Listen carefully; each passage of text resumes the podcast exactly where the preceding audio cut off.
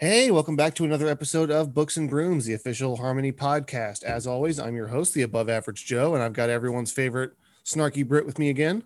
Hey guys, it's Lauren. Welcome to another episode of our favorite shit. And we've actually got a special guest with us today. And no, before you all ask, it's not my dad again. Um, it's um, it's a friend of ours from who you guys may not know. Actually, it's Jenny. So say hi, Jenny. Hey uh, guys, I'm Jenny. It's nice to meet you all through the podcast. I'm just thinking about how our listeners heard the name Jenny and probably went. okay, and that's hilarious because on the Discord I met Lauren through. My username on there is actually Weasley. So I apologize in advance for any like squicky feels you might get about my name. Although to be I think it is actually your name, isn't it? It is, but I'm not a Ginevra. I'm a Virginia. That's fine, and I I think it just it's going to add to the authenticity when we get to year six and we all get uncomfortable. So, uh, so basically, on this episode, we're going to be talking about kind of end of year adventures or adventures throughout the year. And don't worry, we're going to spend a lot of time on Battle of Hogwarts. I know it's where everyone wants to go, so we will go there. No, because it's too depressing.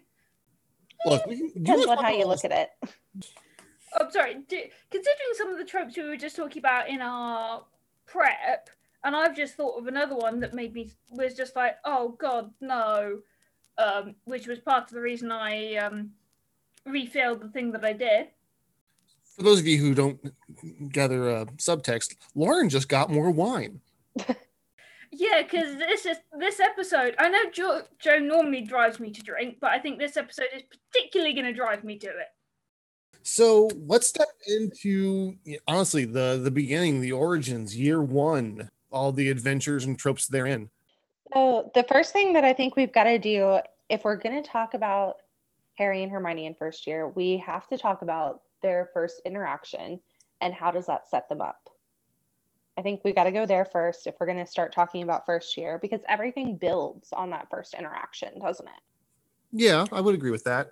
Okay, so going back to what Denny was saying, year one, obviously their first interactions and how that sets everything up. Okay, let's go. She walks into the train compartment. Boom. Jenny, you want to start? Yeah, so let's talk about it. She walks in and she immediately posits herself as this massive know it all. And it doesn't really set Harry up all that well to like her, but I think it's important for her because when we start talking about the first thing that we had gone on on the list, which is the troll attack in first year, um, it really starts from Harry recognizing somebody maybe that he didn't like, but has been in similarly crappy situations that he has been in. Because let's be real, let's talk about Car- Harry's characterization and his history. The whole of his experience with others has really been the Dursleys and being picked on by Dudley. And he recognizes someone else that needs to be like helped out from a bullying situation. And this is probably the first instance of his hero complex cutting in. True, but I've just thought of another thing that actually we completely forgot about. Um, the first time they met Fluffy, and also the duel. And you're going to get us killed or worse, expelled. Going back to, to Jenny's comment, I would agree that I think the the setup and the troll instance is a really good tee up for for Harry's character potential. Mm. Um, now, obviously, I think that falls off later in the books because of some narrative choices that were made. But uh, I definitely it does also show um, tee up Hermione's character growth as well, because even in the first book, she goes from must obey the rules at all time to lying to a teacher in the space of three months to the space of a couple of months later setting a teacher on fire for God's sake all in the name of protecting Harry. This goes back to something we talked about in our very first episode with how each member of the trio kind of serves a purpose to an extent. You've got Harry who does what needs to be done, Hermione being kind of the the evolving core of the group, and Ron just kind of being there. To be fair, that's more later in the books. Ron actually serves a purpose in the earlier books. One, he's the one who knows about the Wizarding World, and two, in some ways, he's the comedic relief, In the earlier especially if you look at the films. in the earlier books, I would agree, but we're getting off topic here. So to go back, Yeah, I'm not saying in the later books. I'm saying book three, uh, books one, two, and three. Book four, he becomes a dick. Yeah. So much. let's talk about. Uh, obviously, we mentioned kind of Hermione's growth potential in the first book, how she kind of goes from insufferable know-it-all to an actual character and not just one-dimensional. There, let's talk about the obvious thing. All right, we all know the quote: "Friendship and bravery." We all know that there's there's obviously a suppressed and dot dot dot in there. Go. Doesn't that just kind of hit on what Harry's personal journey has also been? Because I think often Hermione is set up as the summarizer in all of the books. And I think it works really well because she is able to say what Harry is feeling in like big general terms. And she can come back and say, oh, yeah, well, this is what's important. And I think that's part of their connection is she's always able to voice what he's feeling in ways that he can't. I, I I do agree. I think she is a good emotional analytic for him because let's face it, Harry doesn't have the the life He experience. doesn't have that toolkit. Exactly, he doesn't have the life experience to be able to neg- to navigate complex emotional situations, and Hermione is able to walk him through it to an extent. And obviously, that's something he develops later on. But in the first several books, she is kind of that wayfinder for him.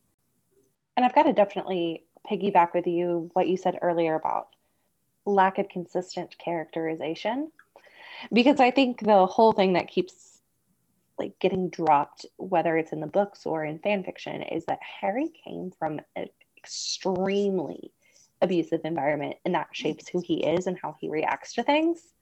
Yes, that's. and I think sorry, go ahead. that oh sorry you're fine um i think that hermione is able to express those emotions that he's feeling because he has such a repressed and underdeveloped emotional capacity because nobody's ever taught him how to do it and i think she's appealing to him as a friend and as a potential partner because she is able to help him identify those emotions and bring them out and teach him that they are okay to have mm-hmm. Mm-hmm. And also, to be fair, she would be potentially more aware of it than most, certainly on the Muggle side. And um, we know fuck all about what the Wizarding World has got in terms of social services, or as you guys would call it, child protective services. So, but certainly on the Muggle side, because her parents are dentists, they would have a duty of care. So she would have at least picked up on it, if not been educated on it by her parents. she would understand the the severity of things like bars on his windows. Like Ron, Fred, George, they see that and they're like, oh, okay, that's obviously not good. Bars on the windows, that's crap. But Hermione would understand the the the depth of that impact. Mm. And that's not just because of their mutual upbringing. Exactly. Basically. Yeah. So she's I actually read in another fic recently, and it's a little tangential, but somebody thinking being brought up in the wizarding world that since Harry and Hermione both grew up around muggles, that their childhood and their upbringing were identical in a way. And somebody bringing up that no, um, her parents are dentists. They were really well off. She was an only child. She was very smart, and therefore she was probably a treasured child. She may not have been someone who was conceived easily, and so her parents probably valued her. And to then contrast that with Harry's mm-hmm. blessedly horrible upbringing where he suffered abuse, he was treated as little more than a servant. I think it's an interesting foil again with Harry and Hermione, where she would have all of those things available to her. She would have the emotional capacity and i think he would be hungry enough emotionally to like soak that up from her Yeah, and also, for example, Hermione's parents would have been well off, but nowhere near as much as, say, Justin Finch, Fle- Justin Finch Fletchley, um, which, if he managed to get into Eton, his parents are one of the great and good, and also have a shed load of money. So it's not only the money but the influence. Because let's face it, before Princes William and Harry, not even the Windsors had the influence to get their sons into Eton. Look, okay, Justin is the less racist version of Malfoy, and they're on the same level of you can't arrest me, my father's a lawyer. Mm, except they can still get petrified. So, Well, you know, that's just evening the scales. oh my god, I would love to see Malfoy pet. There's at least one fic I can think of where Malfoy gets petrified, um, which I think is really fun and good payback. Actually, I will always show up for any anytime someone wants to razz Malfoy. Like he's that that one character I allow myself permission to to take pleasure in his suffering. Not have you actually read Came Out of the Darkness yet? no, that is still on my list. I know I'm a, I'm a horrible host. I haven't read all these. Guys, Lauren has given me a, a legitimately mile long list of fics to read, and I think I, It was not that bad. you mean want me to go back to the messages? You like bombarded me with all these fics. I think I've read like three of them.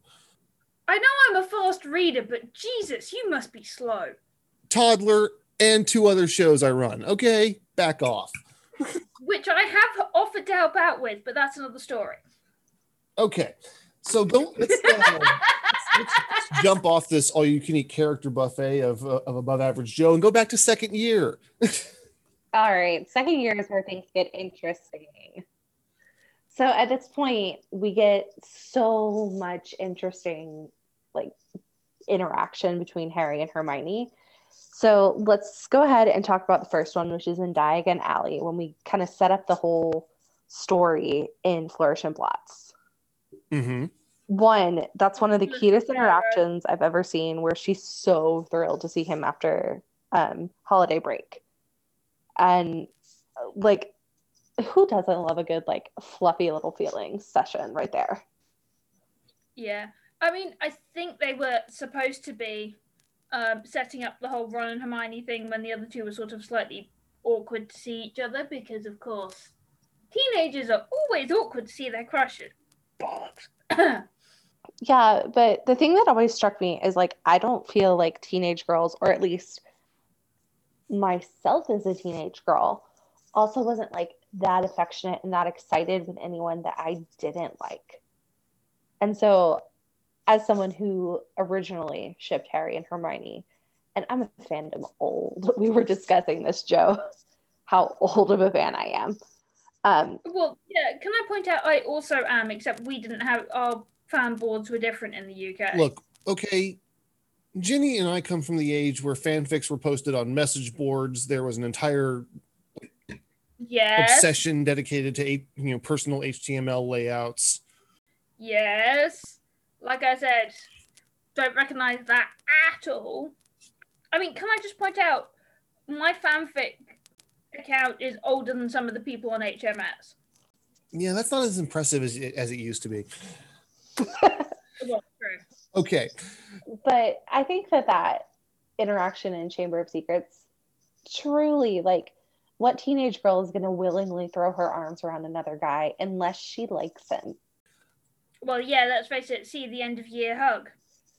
That's true. that comes back to something that we talked about again in our first episode, but this is why I kind of feel like the origins of of Harry and Hermione as a romantic couple for me actually kind of start in second year because of how easily they're affectionate with one another and how dependent they are on one another and not necessarily codependent but the way that Harry and Hermione rely on each other throughout second year really shapes how the rest of their narrative is going to go True. let's face it. yeah, Obviously, yes, she was the only reason he made it through a lot of the the obstacle course in, in year one.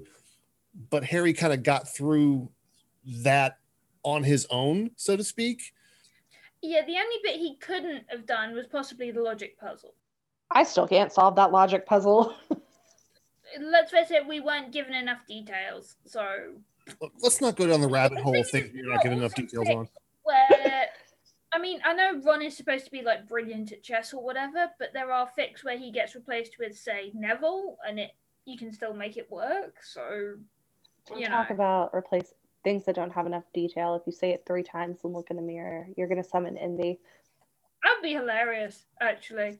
Oh man. That or castles, look and say it three times and look in the mirror, and he just gets transported from the. Oh God, no, no, no, no, no. you guys Oh. you should have seen the joke I played on him on Instagram. And if you're not following uh the Hall of Justice Instagram, you should because there's going to be more content coming that way. I And also the Harmony and Co Facebook. I think we've got a that we should probably post more more in there. yeah, we we're we're definitely going to be more active in there. That's that's my bad. I've kind of tried to avoid Facebook since all of COVID and election stuff. But moving on. I've hidden everything. Yeah. My feed is like exclusively dogs at this point. It's great. uh, but yeah, so year two, we all know that the key moment, which obviously is Hermione being petrified.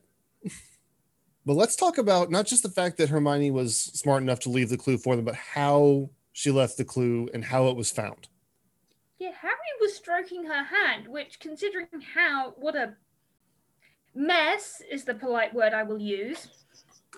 Mess his childhood was. Him voluntarily giving her physical affection is huge, especially boy at twelve.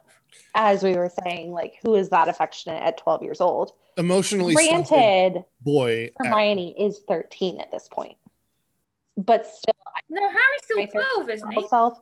Yeah, he's still 12. She is 13 because she is almost a full year older than everyone else because of her birthday. Mhm. which that's a whole situation and if we want to get into the whole like girls are more in touch with their emotions than boys are which is a whole nother podcast i feel like Yeah, Well, But- we're having we're having Ginny back in September, right?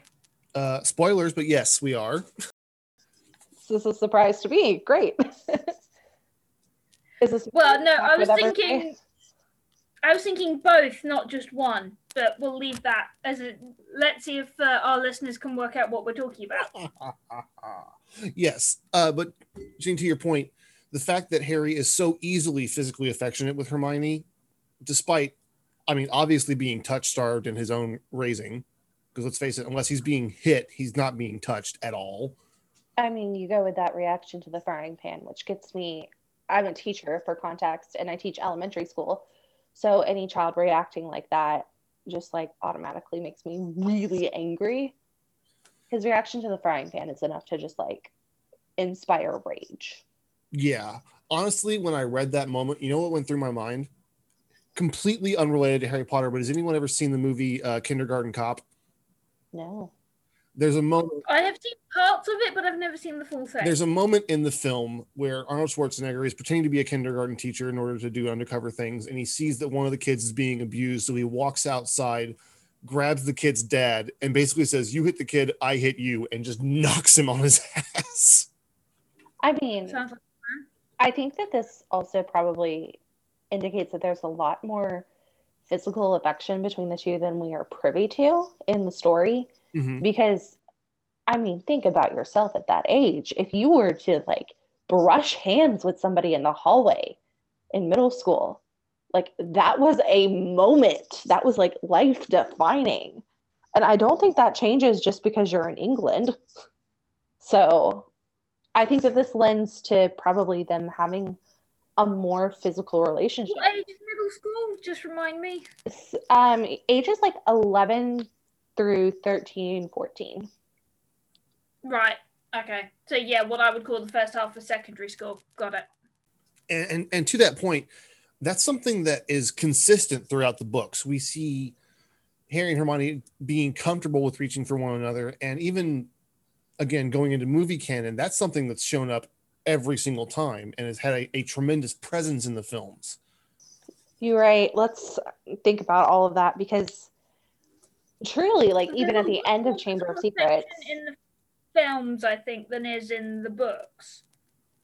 No, I, I so this brings up a really good question, guys. Are we regarding the books and the movies as two different sets of canon? Are we considering them like intertwined considering works?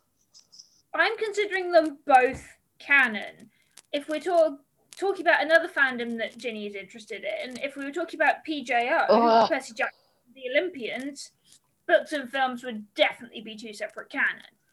They're two- Whereas with Harry Potter, it's not nearly so bad. Okay, so yeah, I, I, I don't think we, we need to separate or, or get into the, the breakdown of film versus book canon. At least not for Or at least if we are, that's a whole different a episode. whole different episode. Um, but still, the the willingness to be physically affectionate with one another is is boilerplate for Harry and Hermione, whereas with Hermione and Ron, eh, it's always forced. I know it's meant to play as awkward, but it, it plays more as forced. I also can't remember if we've talked about this before, but I part of me thinks that half of the reason that there's quite so many Dramione fans as there are is because Emma Watson apparently had a massive crush on Tom Felton when she was younger. Hey, you were opening up a can of worms you may not not want to open with me on this podcast, but I'm just saying. Anyway, okay, so we've established that I, I I think year two is kind of the the beginning of where any kind of crush or be or, or, festering emotions would start. I think a certain because there's a fic that I can't think of the name of now, where somebody mentions Ginny having a hero complex, having saved her in Chamber of Secrets, and Ginny or somebody else retorted, "Well, didn't you? You didn't have a crush on Harry after the whole troll thing." Which point Hermione blushes slightly. So oh, that's I'm just wondering point. if the seeds are sown in first year, but they don't actually come to fruition until second or third year, maybe. I think that's a I, great point because I think that poor Hermione, in any other circumstance, yeah, she would have ended up with a crush on him because he saved her. But I think at that point, she is so friendship starved that she wouldn't dare to jeopardize anybody like wanting to spend time with her in that way. And so she would compartmentalize and shove it down. Oh, like Harry wouldn't? That's a really fair point. Get ready for hardcore comic book knowledge at its finest. Join lifelong comic book fan Above Average Joe for a trip through the wild history and culture of the comic book fandom. So, what do you say? Ready to enter the Hall of Justice? Available on Apple Podcasts, Spotify, Stitcher, or wherever podcasts are available.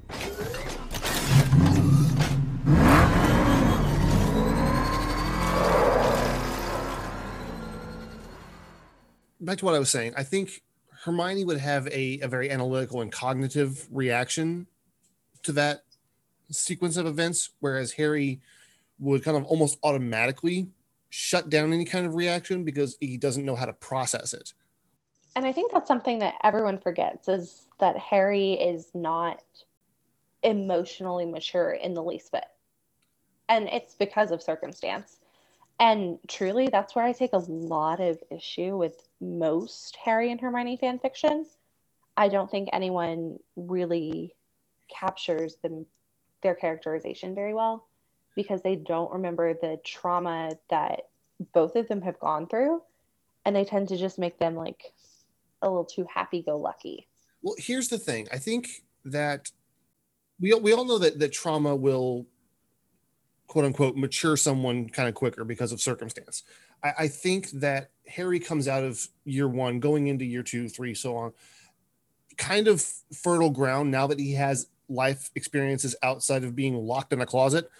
But unfortunately, I think that also opened him up for more trauma, and I don't think that was explored enough. We we got into it a little bit in fifth year, but then we regressed. But let's let's keep going. Let's talk about third year, which is really where a lot of harmony starts. Oh, let's talk about it. If we're going to talk about movie canon, let's talk about how Harry has zero like emotional context for Hermione hugging Ron and is just like the best third wheel in the whole game in the movie. That's like one of my favorite awkward things. Yeah, and oh, were you talking about when Remus is doing the thing? Or No, Buckbeak. And oh, Hermione yeah. just like glomps on Ron. And Harry's just like, I'm here too. Let's make a cuddle puddle. the thing is, I could see Harry doing that because, like we said, he's got no no real but that experience again, physical effect. that that ties to his lack of experience emotionally and and not knowing social cues. But i also think that the whole ron glomp thing was just not sold well.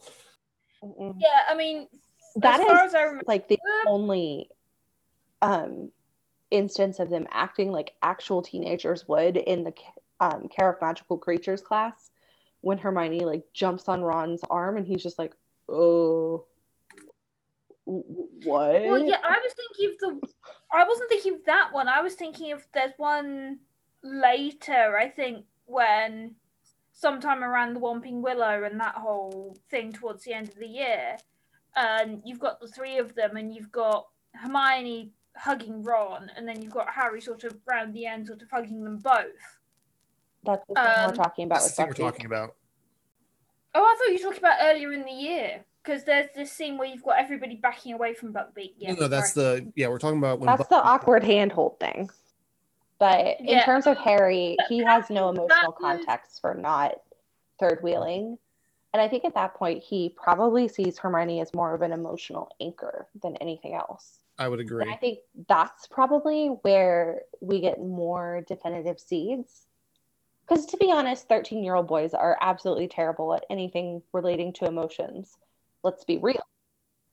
And to be fair, there's probably a certain amount also that's also probably a certain amount of where the like a sister thing comes from because he wouldn't be able be able to tell the difference between romantic emotional anchor and sibling emotional anchor, if that makes sense. yeah harry would almost be over over attaching to to things and not being able to delineate the actual emotional threads involved but let's obviously talk about that the end of the year adventure the whole time turner thing this is where a lot of core harmony stems from i know right Let's do. So I think it's super interesting that he, without question, is like Hermione has some time device. Hermione wants to do this. Okay, we're going to do what Hermione said. And that's because of his innate trust in her, which I think is a real foundational thing for them. I don't think that you can really start talking about them in couple terms until fourth or fifth year because Harry's trying to do so much of that emotional um, legwork to just catch yeah, up. to I think also it's a combination of, as much as I hate to say it, I think that it's Hermione, but also backed up by Dumbledore. Yeah, but I don't. Does Harry have the blind faith in Dumbledore at that point? at that point I, I think at that at that point that is probably where harry's blind faith in dumbledore is at its highest because of his own lack of emotional Family. understanding That's fair. um but, But that I think- said, hermione is all is already still safe. sees Dumbledore as a sort of grandfather type figure. i'm sorry I do still think he sees Dumbledore as some sort of grandfather type figure. yeah i mean Only in, towards the end of third year and fourth year that it starts going down the drain. With the whole one Sirius and two also the whole Goblet of Fire clusterfuck.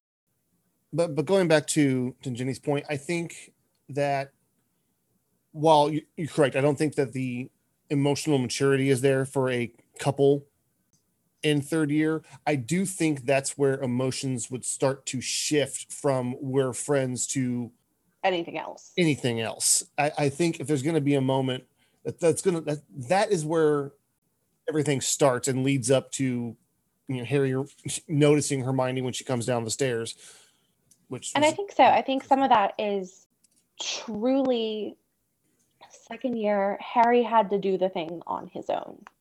Mhm. And so that was first year, it was a combined effort. Second year, it's totally on his own. Third year, he can't have done the thing without Hermione. Ron is almost ancillary at this point because he's laid up in the hospital wing and his main contribution is owning Scabbers, Mhm. let's be quite honest. But at this point, it's Harry and Hermione have to rely on each other in order to be, not in order to be, but like in order to have this event happen and to get through it. So they are emotionally reliant on each other during what is a hugely, a hugely um, like tumultuous point in Harry's life, finding out Mm-hmm. this is my godfather, this is what I thought happened, this is what truly happened. And any emotional events like that are going to tie two people together, especially at that age. If Mhm. you think about anything traumatic that happened to you at like 13 or 14, whoever is there with you during that point, you probably still somewhat keep up with, even at this point where we're all like 30 something or close to 30 something. and this is where Harry's sense of identity really begins to shift because the, his core understanding of who he is just gets turned up on its on its head, and Hermione's the one that sees him through that. And therefore, Hermione becomes entirely tied to his sense of, his sense of self. And he wouldn't know how to be who he is without her there. She is tied to some of the most formative events in, his, in his life. But also, what people forget about the whole second year thing is Harry pretty much only cares because Ginny is Ron's sister, not for. And there's a certain amount, certain element of his hero complex, but it's primarily because Ginny is Ron's sister that he actually gives a shit. Mm, I, I I think that Okay, a mixture of hero complex and Ginny is Ron's sister. I, I don't necessarily think it's it's hero complex in the negative sense because everyone kind of innately expects Harry to do these things. So that's again him searching for identity. He's playing a role at that point, and he's not actually Harry. He's being the version of Harry that everyone expects him to be. And let's face and it, continues playing right up until year seven. Yeah, but you have to also understand that in Harry's hero spiral in book two, if that's what we want to call it, Hermione is totally like out of the picture at that point. She is petrified. He is spiraling because at this point, you know, somebody who's incredibly important to his identity and his sense of self isn't there. And so I think going back to the third year, it's cemented that Hermione is a huge part of who Harry is. And going through those really life defining experiences during third year kind of cement that bond more. Mhm. And perhaps that's even where the rift in Goblet of Fire comes in between Harry and Ron that doesn't exist between Harry and Hermione because they've already done something life altering together, such as finding out that everything they thought about the Potter's death was untrue, while Ron was still kind of like in and out of consciousness, moaning in the background about his broken leg, or in the hospital wing, not contributing to the ultimate Yes, but there is also a, a certain amount of jealousy, I think. But we'll come back to that in a minute because my dinner's ready. Red Leader here with a message that is vital to the survival of the rebellion. Don't forget to check out the all new Star Wars dedicated show from Hall of Justice, Falcon Crazy. Remember, it's not wise to upset a Wookiee. Available on Apple Podcasts, Stitcher, Spotify, and of course, hallofjustice.com. May the Force be with you. Going back to what we were saying about Ron and the whole fourth year thing, I think what people forget is Ron takes his family for granted because he's always had them and they've always been there. I- and he doesn't value them the same way that Harry does. And he forgets that Harry would give up all of the gold in his vault at Gringotts to have his family I. I- I don't want to get bogged down talking about the myriad of character flaws in, in Ronald Weasley. Uh, but I, I do want to talk about fourth year because this is where we enter a real shift in Harry and Hermione's dynamic. This is where they're both reaching an age of emotional maturity where we can start seeing attachments form and not just be oh they're kids who've gone through some some shit. I I definitely think this is where if there's going to be an actual shift in their dynamic from friends to eventual lovers, this is the this is where the fuse is lit.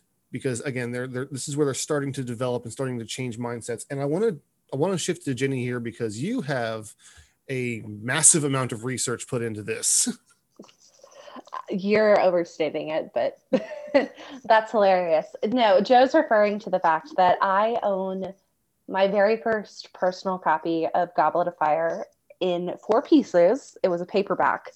And as a child, I think I was maybe nine. So this is highly embarrassing. I went through and I underlined what I considered to be Harry and Hermione evidence in my copy of Goblet of Fire because I was convinced they were going to get together. So when we start oh, talking about Goblet of Fire, I think the first thing to really discuss is the amount of trust that they have in each other starting in this book.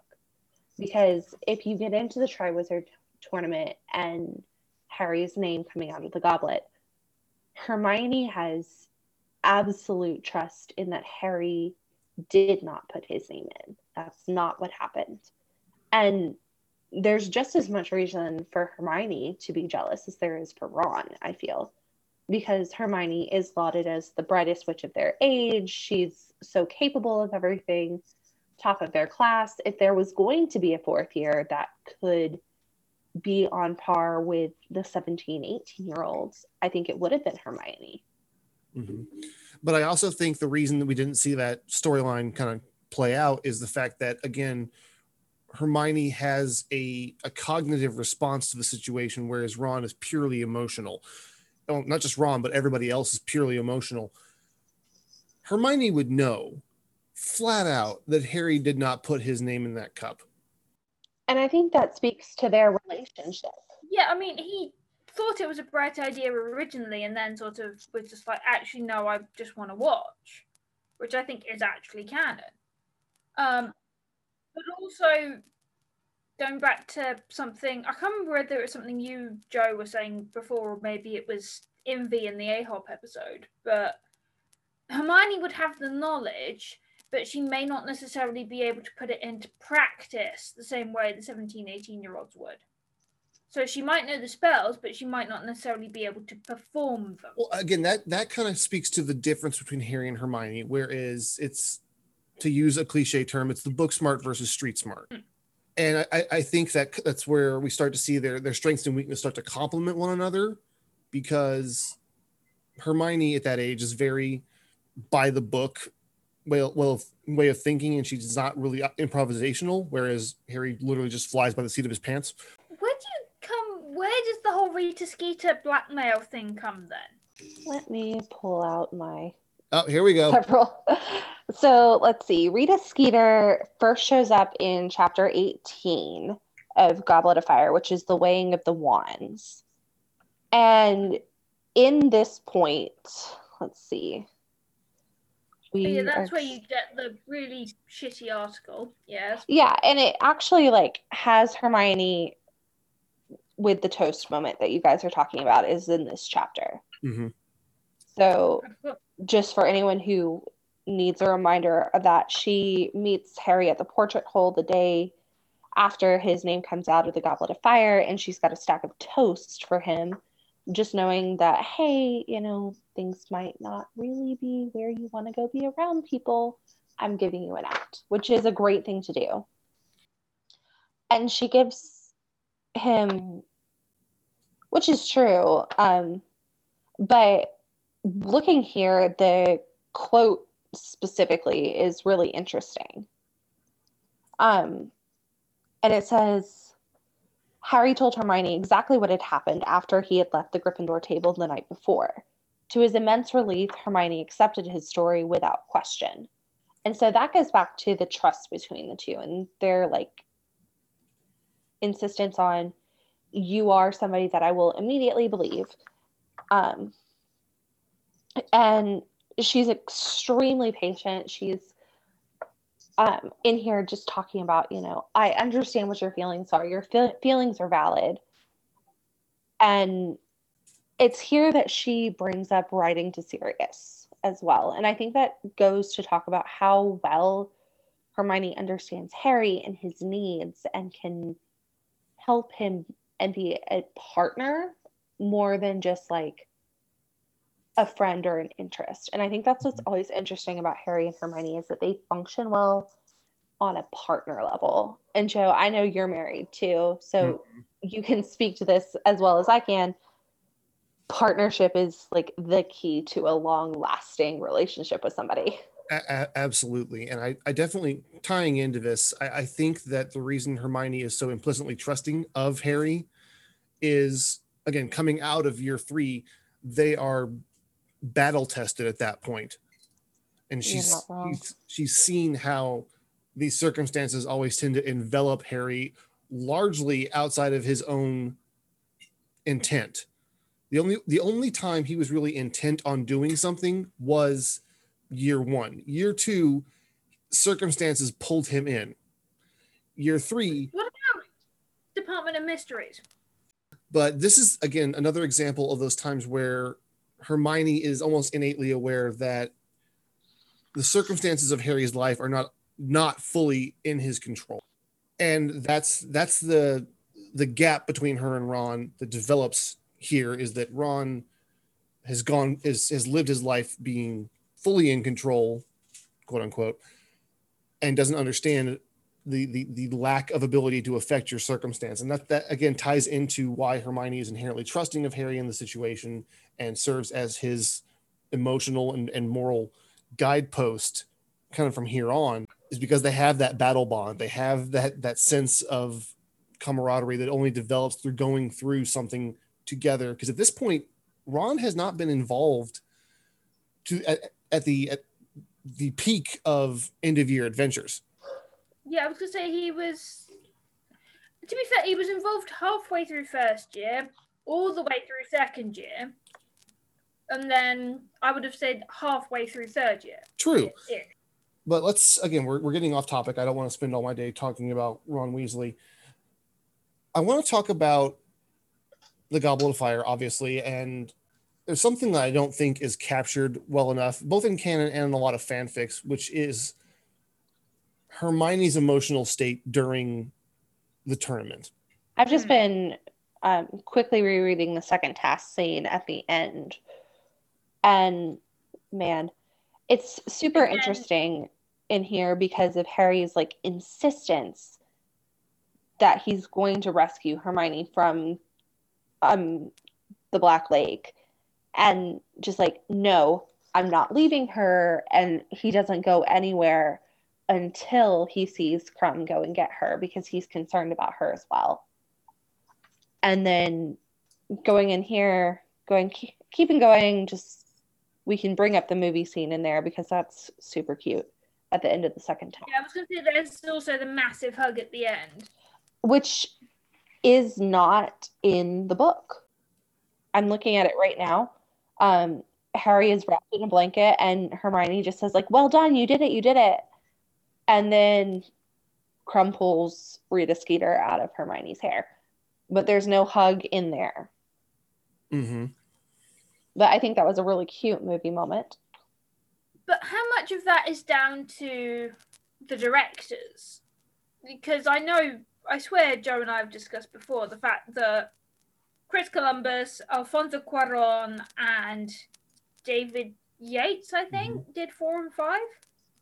Put those moments in there, and suddenly went because JKR, I think, was still writing at that point and was possibly still considering killing Ron off. So Harmony was still quite possibly a thing. Um, sorry, I've just spotted something off. All right. Do we want to talk about the article from Rita Skeeter, um, Harry Potter's Secret Heartache, if we're going to talk about book four? Where ha- there's the whole article about how Harry and Hermione are lovers and they're 14, called Scarlet Woman, yada yada. And Plus the whole Molly Weasley thing. oh, God, don't get me started. No mom should be that vicious to somebody, but goodness. okay we're we're we're straying a bit again because I, I i know it's very organic for us to talk about how crappy the most prominent weasleys are in this in this year. But yes to your point that that article i think as as horrible as it is that is one of the best moments of everyone else can see it. Why can't they? Because despite it being a, large work of fiction it's still based in truth. I mean, even to the point where Krum is pointing it out and and and basically browbeating an answer out of Harry because he can see what's there. That's something that I think continues again throughout the books. Is everyone kind of innately is watching them going, "Come on." yeah. Yeah, I mean to be fair, there is also a certain amount of they're the hero and heroine, so why not? But also, there's also the um, Harry met Sally thing of men and women can't be friends, which is bollocks. But um, but also there's a um, there was something there was another point I was going to make and I can't remember what it was. Let's see. Okay, I'm pulled open right now to the Yule Ball. Do we want to talk about that? Where Ron's just like, "Oh, well spotted. She's a girl," and then Harry is just like floating along, and then she walks in, and he's just like, "But she's she is actually a girl." Yeah, that's. I, I definitely think that is probably the most organic reaction every girl needs this Cinderella moment. And I think this is probably what ended up giving her a sense of confidence. And I don't think she would have had the sense of confidence without it.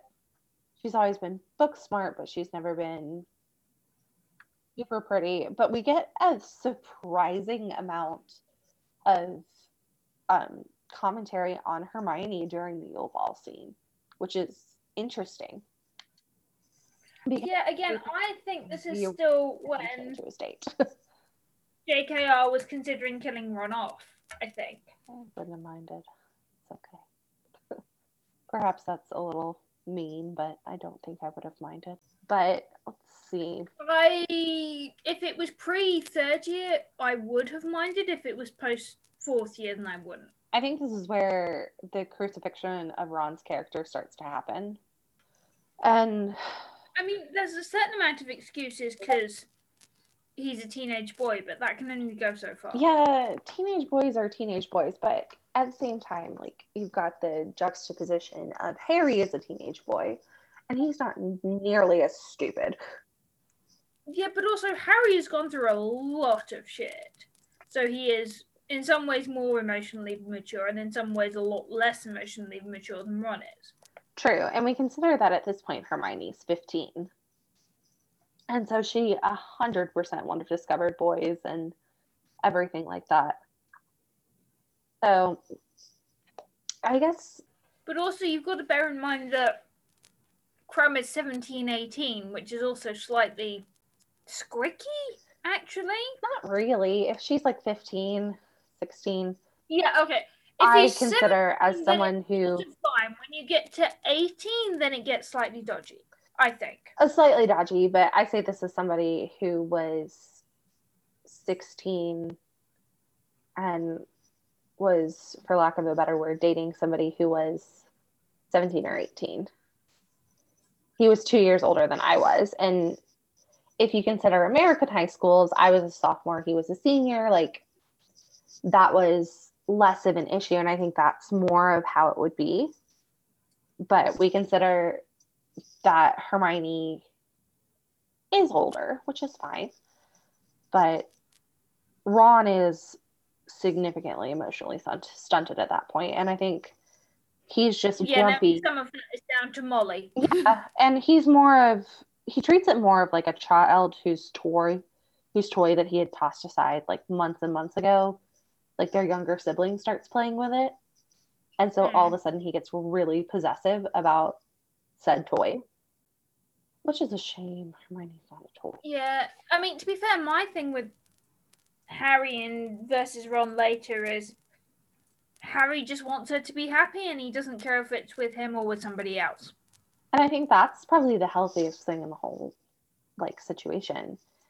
Oh, there comes Joe and so I think that's the whole situation is that Ron tosses her aside like a toy and is only jealous when somebody like tries to take it away.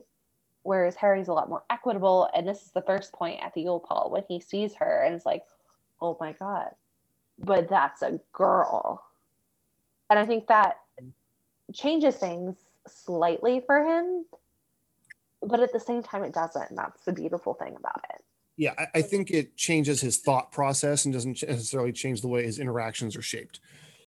Now let's let's get into to fifth year because Oh, let's do it. I want to spend some time here. I admittedly, I'm gonna we're gonna skip over sixth year because you know, the less time we spend on half baked plot, the better. But let's talk about let's talk about fifth year here, and, and Hermione is the star of, fif- of fifth year for me anyway. like the queen. Well, queen. between the DA and the Department of Mysteries. All right. Let's take a second and talk about something kind of interesting here. This is something I brought up to the two of you when we were doing prep beforehand that I don't know if y'all had considered. When I was thinking about coming on this podcast and what to talk about, this was something that really like struck my mind.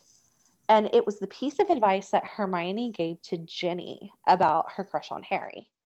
And it was to go and like be yourself, spend time with other people, show him how awesome you are, kind of deal. And then he'll notice like you as a person. And I had the consideration did Hermione take her own advice? Is that advice she had heard a while ago in regards to Harry? And that was why she was able to be good friends with him. She's very nonchalant about a lot of the from her mother. things, perhaps from her mom, but she's very nonchalant about a lot of the romance things, and she's able to be more objective, almost in like the stereotypical "oh, I'm a cool girl" way. Hmm I, I definitely think that it's a, a complex emotional beat for Hermione because I think she probably takes her own advice up to a point, and I think that's kind of where some of her innate insecurities maybe backpedaled her a bit. I think you're right because what girl isn't insecure at that age? True, but also Hermione, who has been ridiculed at this point, probably the largest part of her life for being the unsuff- insufferable know-it-all, feels probably gated in her ability to fully be herself, and that is kind of hampering to her. I think you're right. To be fair, at this point, we have to consider that Hermione has more romantic experience than anyone else. She has like done things with the crumbs. Not to like bring that into a Well, weird we regard. assume that, but we don't know. By that I mean like she's been in a relationship with somebody. She's gone on dates. She's like been in that courting process. And whether or not they've like officially broken up.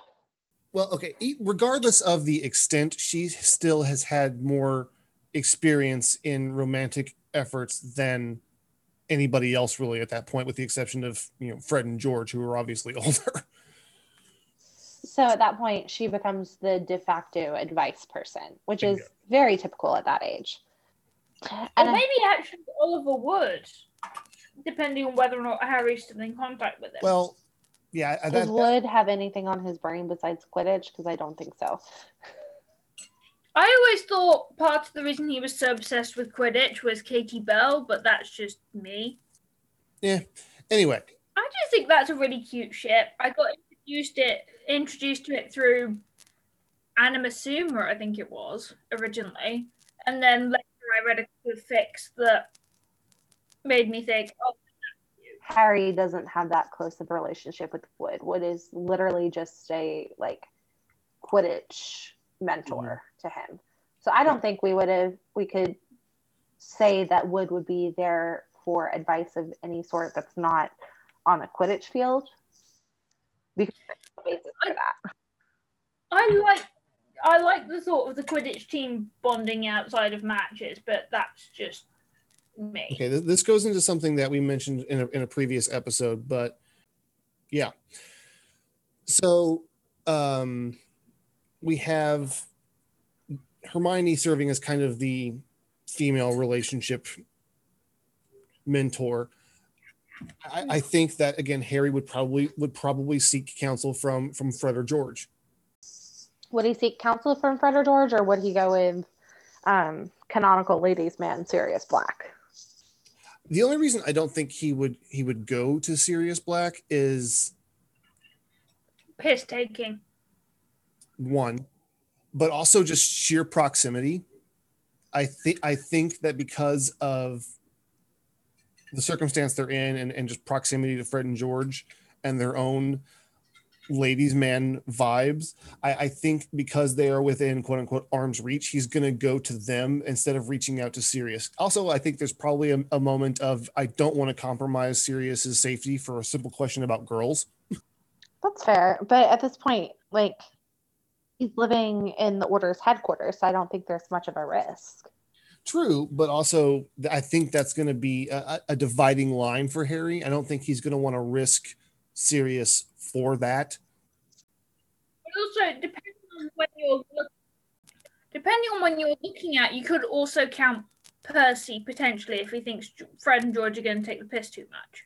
I think Fred and George would give him a bit of a ribbing and then be serious. But Jenny, you were saying, Um, so let's go ahead and talk about the DA because I think this is a great example of the strength of Harry and Hermione's relationship and how much trust she has in him and how much she believes in him and encourages him to do things that he wouldn't necessarily think of to do himself. Mhm. which is again, you know, as someone who's 27, married, and has been with the same person since she was 18, um, talking about actual long term bonds, this is a great example of why Harry and Hermione would be great partners because they are always building each other up in those ways. While Hermione is the one who's just like, the brains behind the operation, she's also carefully feeding this information like, you would do really well with this. Why haven't you thought of it this way? And continually like brings up his own strengths to him to make things a little bit more obvious to him where he can step up. Yeah. And I think that's because Harry and Hermione have a much more nuanced sense of communication than Harry has with pretty much anybody else. Oh, I I would totally agree. And if we go back to that, it's probably because she is the only one who didn't leave him per se during the Triwizard tournament. And so they had months where they were just communicating together. They were the only ones who were really talking to each other. And I think that's something that got glossed over in the books, but was probably huge, especially at that age to have that long of a time to bond and that like kind of situation would have massively affected the way the two interact with each other. Well, and that's that's true kind of going forward. Hermione is the one that doesn't leave him. Mm-hmm. And I, I think that's going to be tremendously important important to Harry, who obviously has abandonment issues. Does he ever? And this whole book is a true like trauma response in children. If we're going to get into that psychologically, when children go through a traumatic experience, something that they will do is they will test the bounds of who is there for them mm-hmm. and who continues to be there for them. And they will take it out on the people who stay because they're trying to test them to say, if I do this, will you still love me? And I think that's almost exactly what's happening to Harry in all of Order of the Phoenix. And without knowing it, Hermione is there proving again and again, I'm not going to leave you. This is, I'm here, I'm fighting for this with you. I'm not going to leave your side. But so are Neville and Luna. They're just different. Well, again, I think the reason that Neville and Luna aren't more prominent is because of again their their lack of use in the story at that point. But we can spend all the time in the world talking about how I think Neville is superior to Ron. Okay, so obviously we know that Hermione's kind of the the, the pillar in the in the DA and is the one really kind of helping Harry transition roles. Course, it's books and learning and stuff. Of course, Hermione's. I, I'm not not just about sheer content, but also she is the one She's doing the back helping end. Harry become more than what he is or has been to date. She's the back. If Harry is the face of the organization, she's the CEO behind the scenes making it run. Yeah. Hmm. But let's talk about the battle of the ministry because this is where shit hits the fan for them. Yeah. All right. So the first thing I think we would probably want to talk about is Hermione spitting yarns for Umbridge for Harry. I think that's where we kind of have to start. And the fact that she so willingly is essentially blind in the situation because nobody else has seen what Harry has seen. They're all just going off of his word. And she is 100% the one who believes him the most. She may not be sure, but she's going to step up and support him. And she's going to turn from rule breaker, or not rule breaker, but someone who lived and died by the rules by rules exist, but if they're stupid, then I don't have to follow them. Exactly. I think this is where Hermione, as the moral center of the group, really starts to form.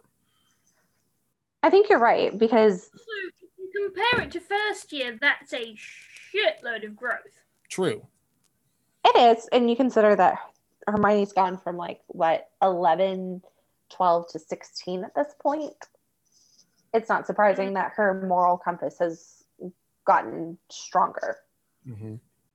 but she's the one that steps up and like helps with the diversion she's not sure and asks him are you sure but then blindly supports him and says okay fine we'll go let's do the thing if you say then we'll do And I think that's important to point out for Hermione is that this is a woman who is who lives and dies by facts. And for her to take Harry's word at face value, yes, she's been there and seen some of it, but not the most important stuff. And she is willing to cast aside every single doubt because Harry said this is what happened. and that's the innate trust and i think again that's probably springing a lot from those month the month or two that they had in goblet of fire where they were all each other had Mm-hmm. and i think that got glossed over and it probably shouldn't have Yeah, but Joe and I have had various discussions, most of them not on the podcast because it will take too long, about how it how JKR is good at a yarn but not very good at character development. it's fair Yeah. i think you're right we can spend all, all the time in the world talking about her particular approach to narrative building. All right. As I said, we're going to leap over sixth year because there's like nothing good to talk about there as far as I'm concerned. Do we want to talk really quickly though about the support that they give each other in the bird scene? Begrudgingly. I still But think I think- a really good leaping off leaping off point for Harmony.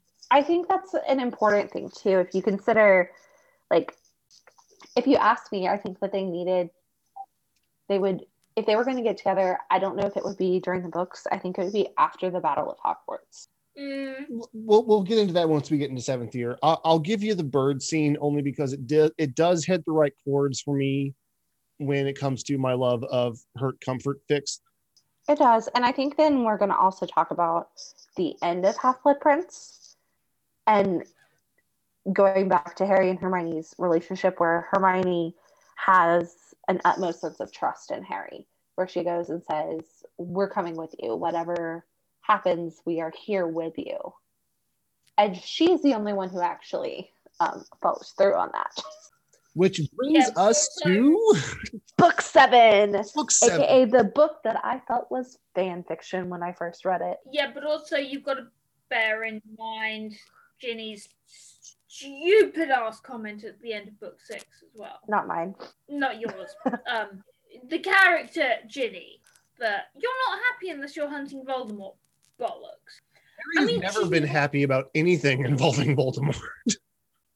True. I think he wants to get revenge for his parents, but then once he's gone, he's not going to want to hunt any other dark wizards. Let's Controversial opinion. I think she was right, but I don't think she phrased it correctly. I think he is happy unless he is doing something to bring justice. I wouldn't say it so far as happy. I would say he doesn't know what to do outside of it. Because so much of his identity is tied up in hunting Voldemort at this point. Yeah, which is why I think your point about them getting together post war would make sense because at that time, this is the first time that Harry is truly free. But I want to talk about book seven because this is where oh, there's a lot of fertile ground for Harmony fanfic. This is, I mean, obviously, we, we can talk about Into the Forest Dean until I'm blue in the face. Y'all, if you haven't read Tori's fic, you have to. that is actually like what brought me back into the Harmony fandom and the reason I'm on Discord in the first place. It's Yeah. really well written, it's really like well developed, and the characterizations are on point. Very true. I mean, to be fair, as I disclosed in that episode and probably previous episodes, and I will di- disclose now, I cannot read dark or angst or any of that kind of shit because it my mental health is not good enough anyway, let alone reading that shit. So, as much as I love Tori dearly, and I do, or anybody else that I know that writes angst fics, whether it's Who or Mario or anybody else, I ain't reading that shit. I'm sorry. Love you dearly, but no. Okay, but let's so let's go back to Battle of or seventh year, and I, I want to spend less time about the actual events because they're uh, well painfully obvious. But I want to talk about certain tropes that have evolved in fanon regarding harmony and Bill and Fleur's wedding, which was one that we forgot to mention earlier. which one? Bill and Fleur's wedding. Yeah, so let's talk about how um, we lock eyes with Hermione instead of Jenny during the ceremony. Like, what? But you're so pretty. I don't know why he wouldn't lock eyes with you. So, I think one thing that we have to talk about again is Hermione's continued trust. And with that continued trust, she gives up everything for Mhm. him. But the thing is, no real relationship is worth anything without trust. Trust should be the first and foremost. Yeah. At least in my opinion. and you're not wrong but uh, to, to jenny's point here look at the contrast between hermione's sacrifice and, and ron's complaint hermione literally cuts ties with everything that she knows she essentially sacrifices a good chunk a good chunk and a, a, a chance at her identity whereas ron complains because there's not enough food for dinner. And that's where again I, I'm I don't I don't want to go down that rabbit hole, but I definitely think the the moment at Bill and Fleur's wedding is painfully obvious. Again, there's so many moments in book seven, whether it's film, whether it's whether it's novel, whether it's fan fiction, that are blatantly obvious because it is such fertile ground. oh, children. Okay, now because of that, we're going to get into a couple of the tropes here that I think are, I won't say overused, but I will say misused a lot in year seven fan fiction. One, there is a lot of quote unquote tent sex storylines. yeah, that seems to be a particular favorite of the Harmony Discord. Which I get it, but I I don't get it, you know? There are a few stories where I think it makes sense, Tories being one of them, because they're playing at a much higher emotional game. I think it's so popular because it's the first time you've got Hermione and Harry, who are at this point now sexually mature, in close proximity without being supervised. It's the whole like, and there was only one bed situation, Yeah. but there was only one tent. But if you consider characterization, I think this is completely out of character for both of them.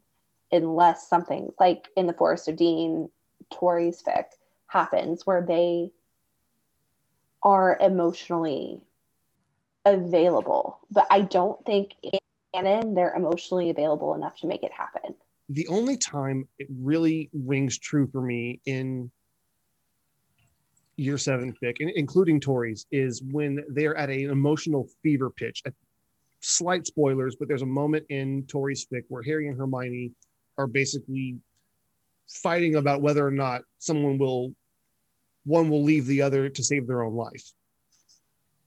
And that is a moment that really earned the the, the tent sex that unfolded because of the emotional height they were at and it, the, the sense of yearning and and But Tori had done the work to build up to it in a way that Exactly. made sense. When doesn't she though? But but, She's but, but Brilliant. Like true. Tori, when you hear this, take the damn compliment. You don't do it enough. She never does, to be fair. Tori did put a lot, and, and this is again kind of what's necessary to sell those moments is you've got to put them in emotionally gripping circumstances where it's this kind of all-consuming need for one another and not just hey no one's looking we're in the tent let's bone. Because that's not true to either of their characters. that's not true to either character that's not true to relationships i mean even yes you can have passion and lust for someone but it's you're not playing at the same level. It's it, it's big difference for me to look at my wife and go hey the kid's asleep because we're not in a tense situation where our lives are at stake the lives of others are at stake and we don't know what the hell we're doing I mean, if and just like this could be a little bit more of a like tenser discussion, but think about the emotional hard times that you've been through with your wife. Like Mhm. maybe somebody in your family passing away. Those tend to be more emotionally charged and therefore like needing to get some kind of emotion out.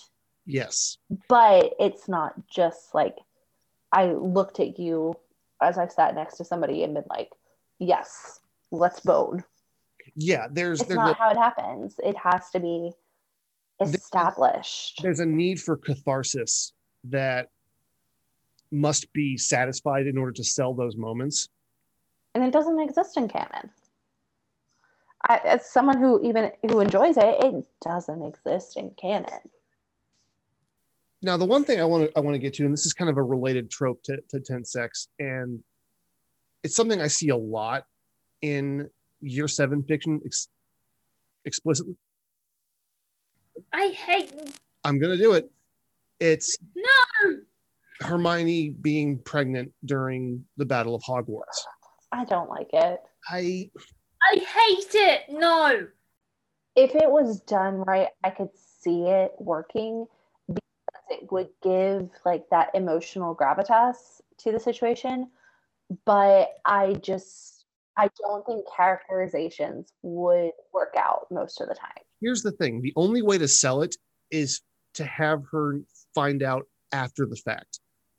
Trying to sell it in the middle of it of everything doesn't work. It gets lost in it gets lost in the minutia of all, of all the storytelling there. It takes you out But of also, the whole will go with you before she's pregnant, let alone after. well. That's that's what I'm saying. Like you, you can't combine. I hate this so much. I don't want to have this discussion. You I, can't. I feel like it could work in instance of it really giving a good parallel to Lily for Harry. Like to think that he's walking into the forest of de- into the forest to um, save the life of his unborn child, but generally, I don't like it. Well, here's the thing: a lot of people want to use it in conjunction with the "I'll go with you" statement, and it doesn't work. No, There is no way that Hermione would knowingly endanger her child, especially if it's Harry. That's the point. That's the point I'm getting at. Like, if you're going to use the Hermione is pregnant during the Battle of Hogwarts thing, two things have got to happen. Either you lose the I'll go with you moment, or neither one of them know. Yeah. And that's where we start getting into like tragedy fics, which are not a big thing of mine, but oh no. that's oh, I hate them so much. I have a love hate relationship with them. Again, it all comes down to execution. Like, if you're going to hurt me, do it right. No, I just don't want to be hurt. I have enough of that in real life. I do not want that in my fics. I'm sorry.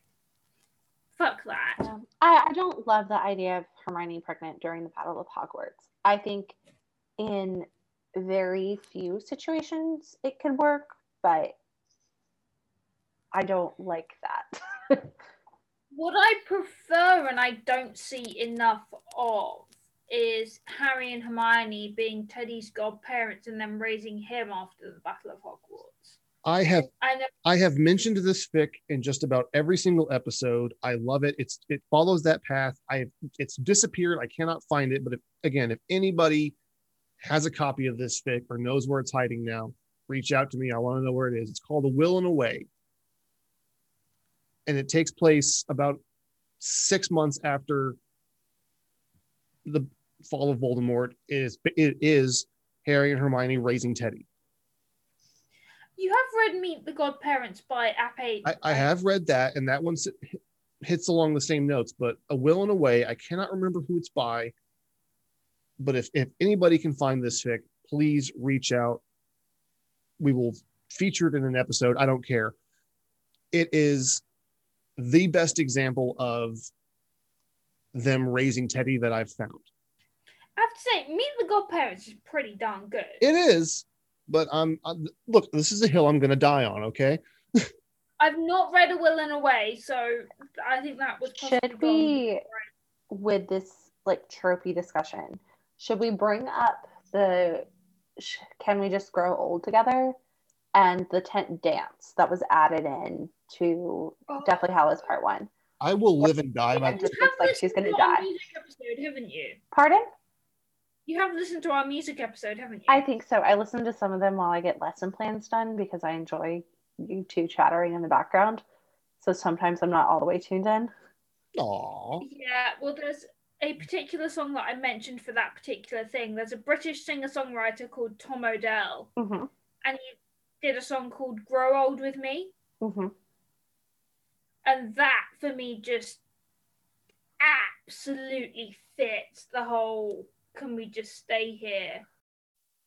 regardless, I think this brings up like a really good point about them being partners and thinking, you know, you could be enough. And I think in that moment, it's an escapist idea. But I think if we circle back to the idea of when, them getting together after the war, which I think is a much more likely concept, then you consider, yeah, they're going to try with Ginny and with Ron. And I think that you can't discount that because I think that would be important growth for them as characters. And I think that what it would come back to is I don't have that connection with that other person like I do with them. Mhm. And I think that it's going to be shared trauma. Have you ever read Lunch at Maxine's by App Aiden? I have not. Okay, I'm sending you that link. Unless Joe does. Go Um, ahead. But no, to Jenny's point, I, I agree. I think post war is, while it's not my ideal get together for them, um, I think it is probably one of the best ways to execute it because of their journey to date. And again, I think I agree with Ginny. I think they would at least want to try, but I do think they would ultimately fail because neither Ginny nor Ron has been through all of the shit that the pair of them have. yeah, I think there's a life experience variance there. I also, I don't want to go into a tangent about how much I dislike Ron as a character. All right, Ron has his usefulness as long as it's pre fourth year. I'm I'm walking away. I'm walking away. I'm I'm being good. I'm not gonna go down this path, no matter how much. All right, so let's circle back to Harry and Hermione getting together after the battle. I think that the shared experience of being in the Forest of Dean together and doing the Horcrux hunt without anybody else but each other, they would have an emotional connection that they cannot find with anybody else because of shared traumatic experience. I And I think So go ahead. sorry. Um, I think that between the two of them, there's probably a lot more that happened emotionally while they were on the Horcrux hunt than is on the page. Because I imagine nightmares, fears, discussions, they probably know each other on a deeper level because of that than they would know anybody else. And I think that they're going to try because with the other people, because I think that you know, this is what we wanted before all of this happened. And we owe it to ourselves to try to be those people. But I don't think it can come. I still think that Harry wouldn't have the emotional maturity to realize the difference between romantic cornerstone versus sibling cornerstone. And I also think Hermione logically wouldn't be prepared to risk that relationship for a romantic love that she's not entirely sure will work out. Here's the thing. I think Harry's going to emerge post-war much he's going to ha- he's going to have a quantum surge in emotional maturity throughout seventh year because he's living in almost a, a, a pressure cooker. He's going to grow by leaps and bounds, almost exponentially. And then there's the whole sacrifice and return. That's going to offer him a certain perspective that even Hermione doesn't have. So when it comes to them trying with Ron or Ginny, I think it's gonna it's it's really to be more Hermione trying with Ron. And I think it, it's to be more likely that you would see Harry basically tell Ginny, "Look, I can't." I think that's fair. I just think that they would, on some level, want to return to normalcy, but then realize that they can't without each other. That's and that's why I think Harry would be more apt to recognize that he can't, whereas Hermione, almost in that kind of innate need to get her life back, would be trying to grapple onto that sense of normality. And as it fell away in her in the palm of her hands, that's where Harry would be. I think so. And I think that there would be a good amount of Harry being able to be patient and wait. Yeah, which is again something I think that Tori's fic captures really well. But I could go on for days about how wonderfully well written this story is. Yeah, I could also mention there's I Hap Aiden is still one of my favorite fanfic authors ever. I swear I mentioned him nearly every damn episode. I'm sure Joe will tell me.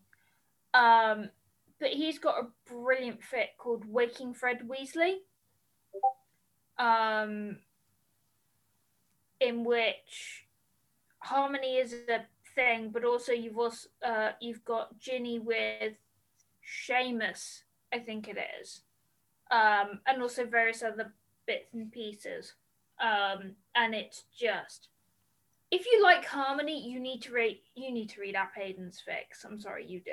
Yes.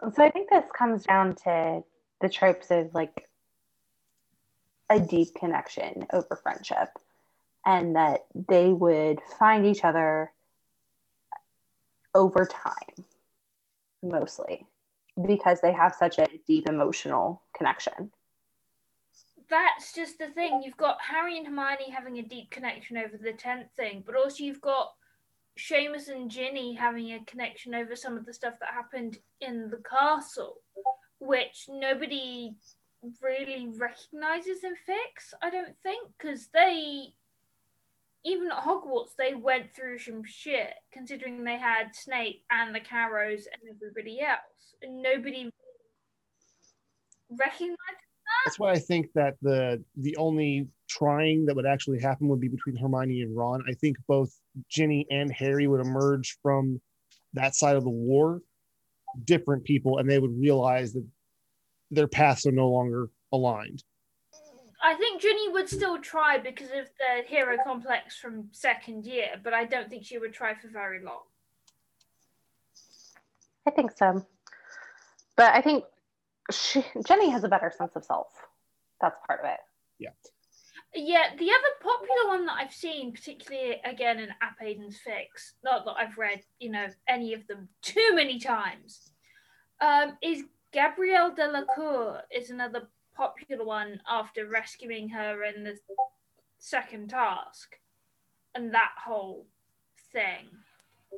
Um, yeah, it just feels creepy to me. Okay, but yeah. I want to go ahead and uh, bring this episode to a close because we have a lot of good stuff here. But I, I do want to recommend uh, some of the fics that we got recommended in the cord. We had one called uh, Not All Changes Are Visible, and another one called If You Get There Before I Do. I'll make sure to include the links to those in the show notes for this episode. Uh, but any closing thoughts? if I do, it's going to be far too long, so I will leave that to Ginny. Hmm, closing thoughts. I think that there's a lot of evidence about Harry and Hermione's emotional connection and the trust that they have in each other's individuals. And I think that sets them up very well to be partners.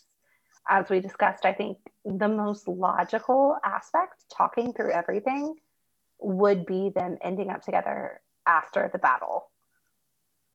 But overall, I think that it's a foundational thing that doesn't exist with other characters for them. It just makes much sense. That's the thing. That's why we keep on coming back to it. I think so. It makes sense in a way that wasn't fully fleshed out, but I, am about to mention that the the world isn't um, built up enough three times. So I'm looking over my shoulder. Oh no, somebody's going to appear. But I think you're going to convince me to join y'all's Discord so I can continue talking with people about this post episode. So awesome. Yeah.